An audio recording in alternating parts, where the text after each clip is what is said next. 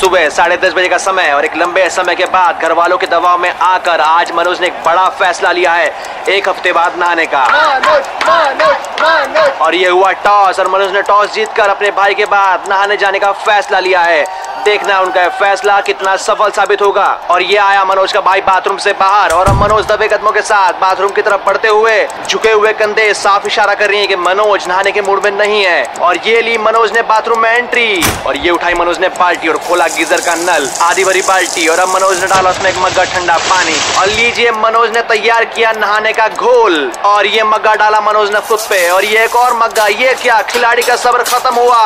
और मग्गा छोड़ मनोज ने पूरी बाल्टी का घोल ही खुद पे डाल दिया। हराते हुए मनोज मनी मन थोड़ा खुश की नहा लिया आखिरकार। और ये मनोज ने पहना तौलिया और भागते हुए कमरे की ओर फिसलते हुए और मनी मन निश्चय करते हुए कि अब वो सीधा होली के बाद ही नहाएँगे।